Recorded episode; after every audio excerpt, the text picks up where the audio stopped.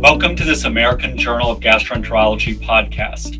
I'm Brian Lacy, professor of medicine at the Mayo Clinic Jacksonville and co editor in chief of the American Journal of Gastroenterology, along with Brennan Spiegel, my co editor in chief from Cedar Sinai in Los Angeles. I'm delighted to be speaking today with Dr. Swapna Gayam, associate professor of medicine, section of gastroenterology at West Virginia University School of Medicine in Morgantown, West Virginia. Dr. Gayam is also a member of the Women in GI Committee for the American College of Gastroenterology. Today, we'll discuss her recent article, Environmental Impact of Endoscopy Scope of the Problem, which was just published online in the American Journal of Gastroenterology. Dr. Gayam, welcome. Let's begin simply. What prompted the development of this red section? Dr. Lacy, I'm delighted to be here and talking to you today about this podcast and about my article. So, in my personal life, my family and I try to do what we can to reduce our carbon footprint. We recycle, compost, garden, and try to avoid using plastic bags. And I hadn't really thought about this issue in my work life until one day I watched my endoscopy nurse scoop all the plastic waste from the counter into the trash can. I just watched appalled. I looked into the trash can. I put on a pair of gloves and rummaged through it and saw so much plastic. I couldn't believe my eyes. The next day, I told my nurse not to throw away anything from my first procedure that day, which happened to be a double, an upper and a lower scope. I sorted the plastic waste into recyclable and non recyclable piles and weighed them. There was 1.5 kilogram of plastic waste out of which disappointingly only 0.3 kilogram was recyclable. That was kind of an aha moment for me. I got more conscious. I realized also as days went on that this was more than just plastic. I started noticing that lights in our rooms are never completely turned off. On weekends, when I go to the endoscopy room to get something from our rooms, the lights were still on. I started looking more into trash cans, and I even earned the nickname the trash doctor or the trash lady for a few days. And all of this got me thinking to what in general is the carbon footprint of our profession, especially endoscopy. And that's where this project started for me. All right, that's really wonderful. What a great personal perspective. And I think it's okay to be digging through the trash there to really understand the significance of this problem. So thanks for doing that. So you mentioned the term carbon footprint, and I think many of our listeners are comfortable with that term, although definitions vary. So for the purpose of your article, how did you define carbon footprint? So I will tell you how I defined carbon footprint for the article and what I think it is from my perspective. Carbon footprint is the total amount of greenhouse gases that are generated by a person, product, event, party, etc., expressed in terms of carbon dioxide equivalents. Now, these greenhouse gases, mostly carbon dioxide, methane, nitrous oxide, hydrofluorocarbons, etc., absorb and trap infrared radiation and energy that would otherwise escape into space. Now, this leads to increasing air and water temperatures, what we commonly call global warming, and this in turn leads to melting of polar ice caps, rising ocean levels, warming of oceans, heavier precipitation in, ter- in terms of hurricanes and storms and floods like we are seeing recently. So this is what the definition of carbon footprint is. Now, what I call or what I say is everything that we eat, drink, wear, buy, drive contributes to our carbon footprint. That's a great definition. It reminds us how prevalent everything we do and how it impacts us. So, before we delve into your article, can you kind of give us a perspective of what an average person's daily and or yearly carbon footprint is? Yes. So, for the purpose of our discussion, let's take the United States of America. An average American's yearly carbon footprint is about 16 metric tons of carbon dioxide equivalents per year. It is calculated in terms of carbon dioxide equivalent because carbon dioxide forms the bulk of greenhouse gases, about 85%. Now, the 16 to 20 metric tons is one of the highest in the world. The global average is about four tons per person per year. Now, what does that mean? It means that an average American generates four to five times more greenhouse gases per person compared to the rest of the world. If we talk about daily usage or daily carbon footprint, it comes to about 80 to 100 pounds per day. But what does that mean to an average person? The 80 to 100 pounds of carbon dioxide equivalent is similar to greenhouse gases produced when you drive about 113 to 115 miles in an average passenger vehicle, to put it in perspective. And it is offset by recycling about two trash bags full of waste instead of throwing them in landfill. Okay, that's a very nice personal perspective, Swapna. And so then that number, can you provide some perspective on how changes in the carbon footprint of an individual will help with climate change, as you mentioned? So, like I mentioned earlier, an average American's carbon footprint is about 16 to 20 metric tons of carbon dioxide equivalents per year. Now, this needs to reduce to 2 tons per year by the year 2050 to avoid a 2 Celsius rise in global temperature. 16 to 2 doesn't happen magically. It doesn't happen with one individual. It needs much more than that. These changes need to happen on national and international levels. The whole world needs to acknowledge the problem and work together to fix it. Now, this is where the Paris Accord comes into play most nations in the world committed to decrease their carbon footprint by 50% by the year 2030. Now, that being said, these large scale global changes will have any chance of meaningful impact only if enough individuals are passionate about it. And so the change needs to come on an individual and global level. Well, no, that's great. And it's, it's a nice number to remember. We've got to reduce by 50%. So maybe this seems obvious, but what led you to think about carbon footprint and the endoscopy suite? Why didn't you choose oh, the general medical ward or the operating room instead?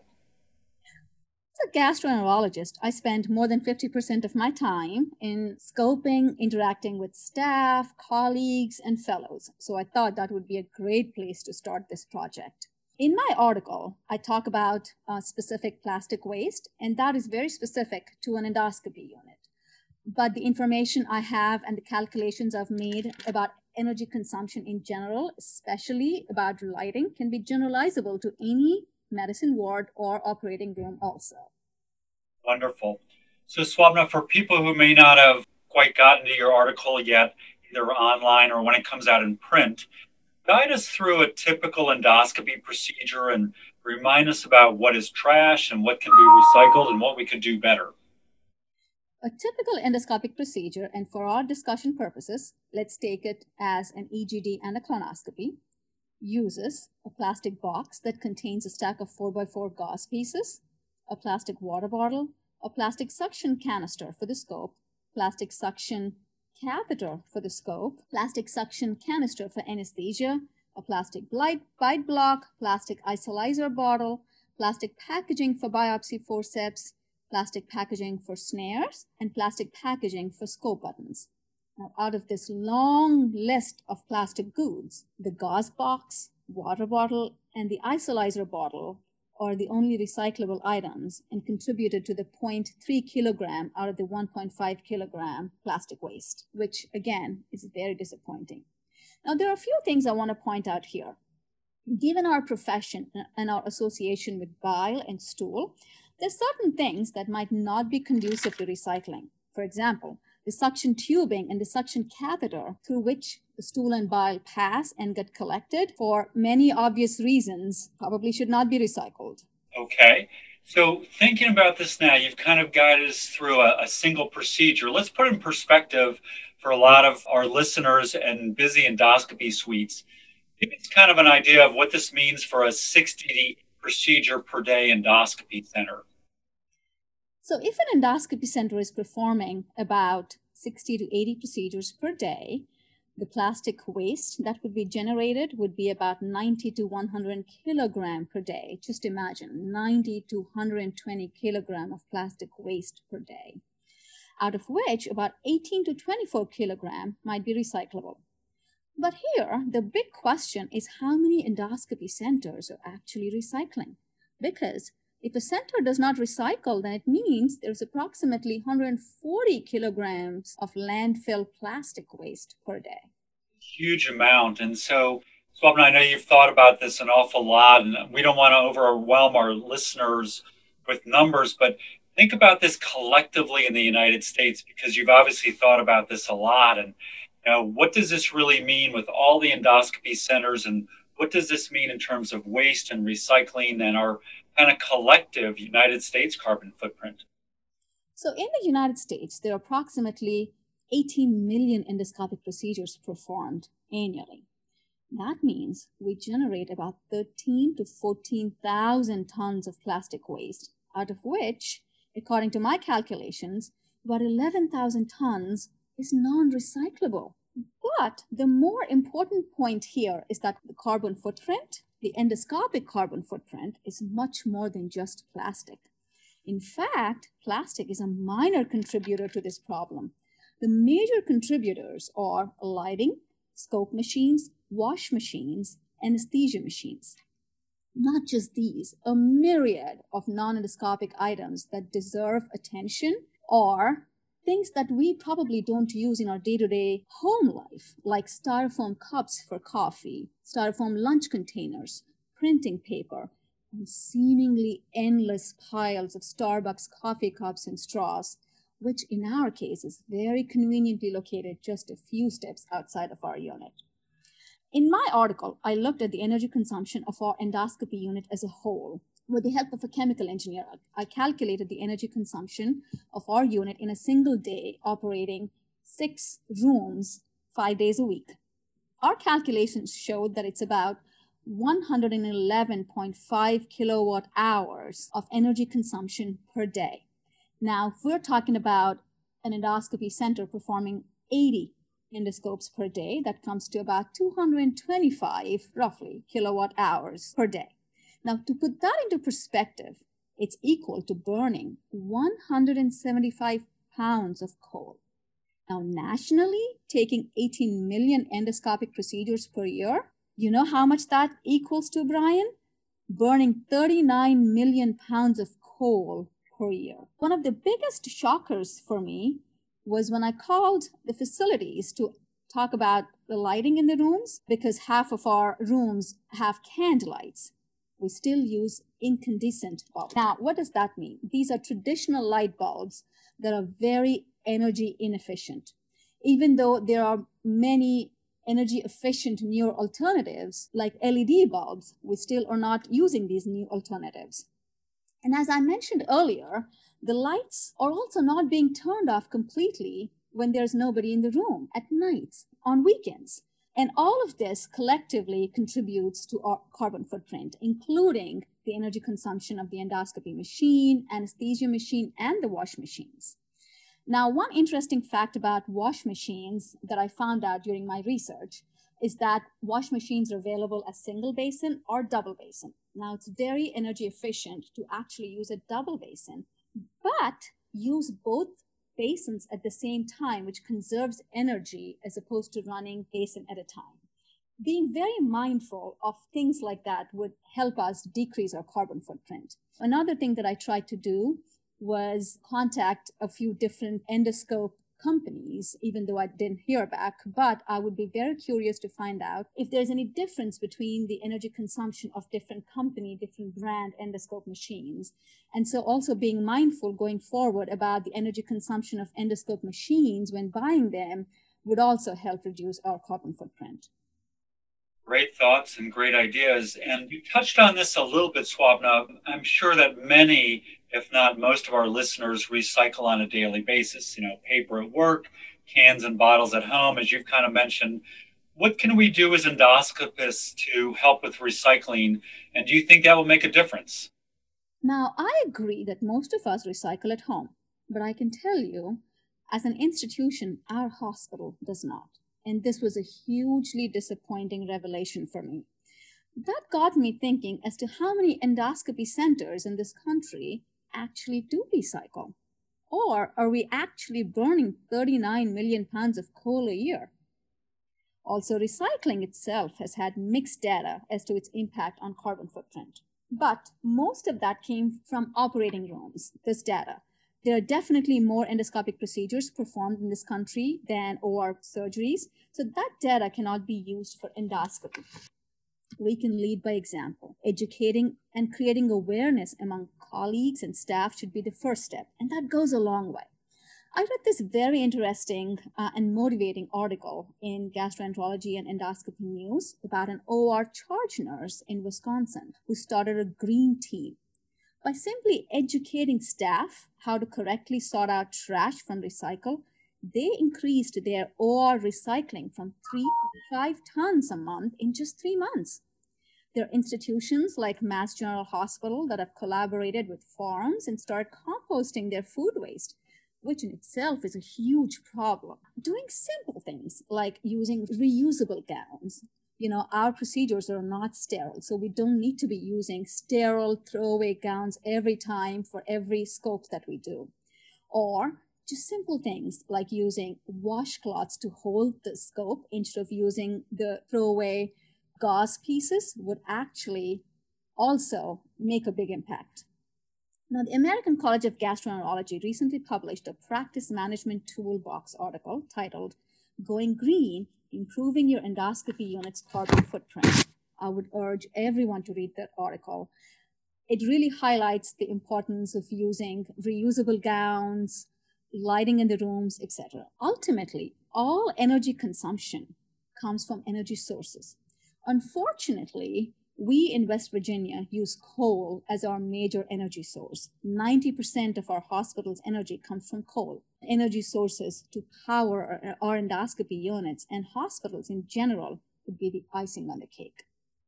Well, as you're discussing these fascinating kind of facts and figures and somewhat discouraging, do we need a completely different mindset about this? You know, maybe recycling is not enough. Should we think about new materials that could decompose easily, or should we be washing more pieces of equipment instead of throwing them away? You know, really, do we need a whole new mindset here? What do you think? Yes, absolutely. As I mentioned earlier, recycling is only a minor contributor in reducing our carbon footprint. Every action has a reaction in terms of carbon footprint.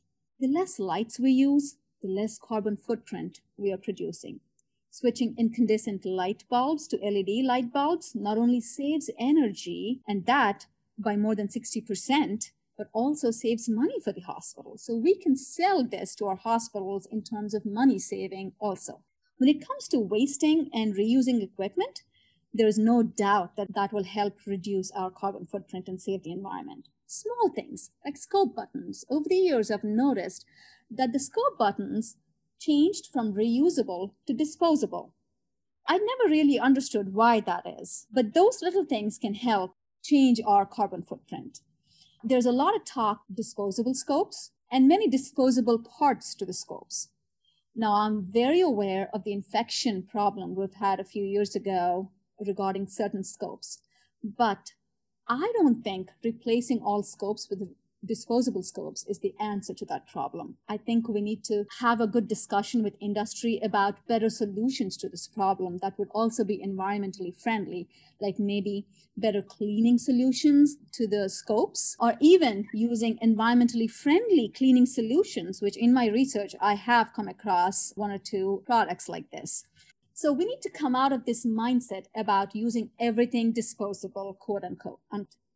When it comes to decomposing material, this is definitely a discussion ACG leaders should have with industry. I tried to ask our supplier to contact some companies about the possibility of making these plastic packaging into biodegradable, but obviously I didn't get any response.